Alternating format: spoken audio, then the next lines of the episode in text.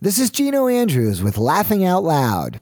Back in episode Moshi Moshi, I told you about an all nighter I pulled in Japan. It's strange how life lessons are birthed from the oddest of circumstances. But before I go into the details of what I learned that night, I need to give you a little backstory.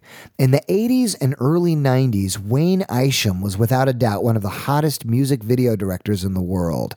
My agent called me and said I had an audition to play the role of jealous rocker musician guy for the newest Wayne Isham music video. The band turned out to be Motley Crue, and the song was a power ballad called You're All I Need. It was about a young rocker who kills his girlfriend in a jealous rage. Well, the video was considered to be too violent for MTV and was banned from airplay in the United States, which was too bad because it was one of the few performances in my acting career I was actually proud of. But unbeknownst to me, the song and the video went to number one in Japan. So, back to Roppongi. There I was, camped out at a table at midnight in a sleazy Japanese bar, surrounded by dozens of Japanese rock and rollers, all wearing American t shirts, smoking American cigarettes, drinking American beer, and pumping loud American rock and roll through the sound system. Yet not one of these guys could speak a stitch of English. And while I'm watching the whole circus from a distance, this young Japanese girl who actually spoke pretty decent English sits down next to me and says, You like to fuck with Japanese women? And I said, Excuse me? She said, You like to fuck with Japanese women? I said, I don't even know you. She said, Too bad, you missing out. Now, if there was ever a moment in my life for a shameless one night stand with zero strings attached, this was it. But it gets better. All of a sudden, the song that comes blasting through the speakers is Motley Crue's You're All I Need. And she starts grooving and grinding to the song. And I said, Oh, you know this song? And she said, Oh, yeah, Motley Crue. I love Motley Crue. So innocently, I said, Did you ever see the video? She stops grinding and stares at me with her mouth beginning to drop open and says, You kill your girlfriend.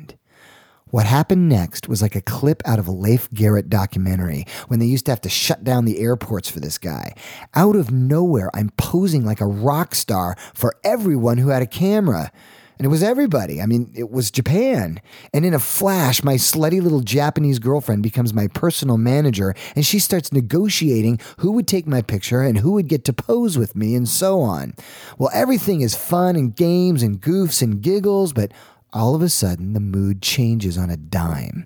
Everyone's stare drifts toward the door for something serious. Well, I thought it was the cops or something, but walking into the bar were two of the most smoking hot, drop dead, gorgeous Japanese women I'd ever laid eyes on.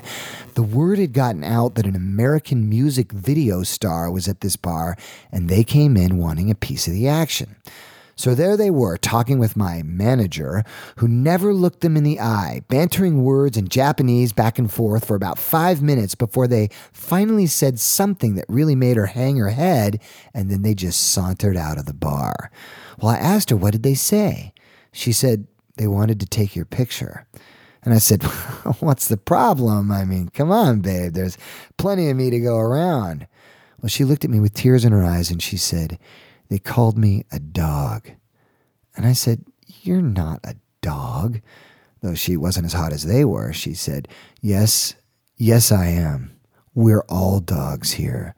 Those girls are groupies, a slang term for kept women or mistresses.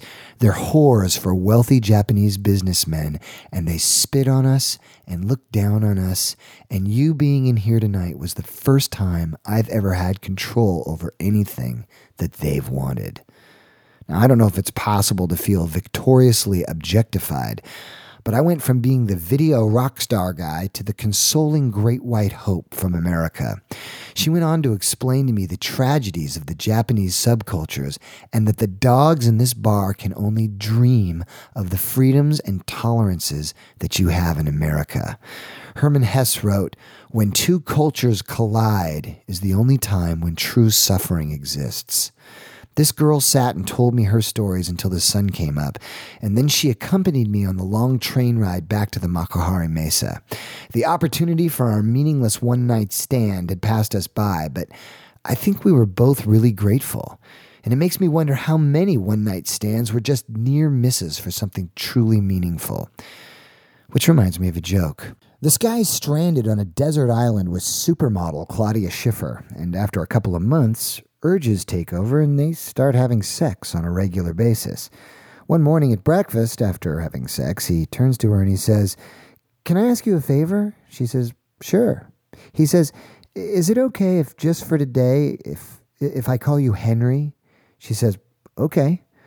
Well, that afternoon they have sex and then they have lunch. And then that night before dinner, they have sex again. And at dinner, he turns to her and he says, Henry. And she says, What? And he says, You're never going to guess who I'm fucking.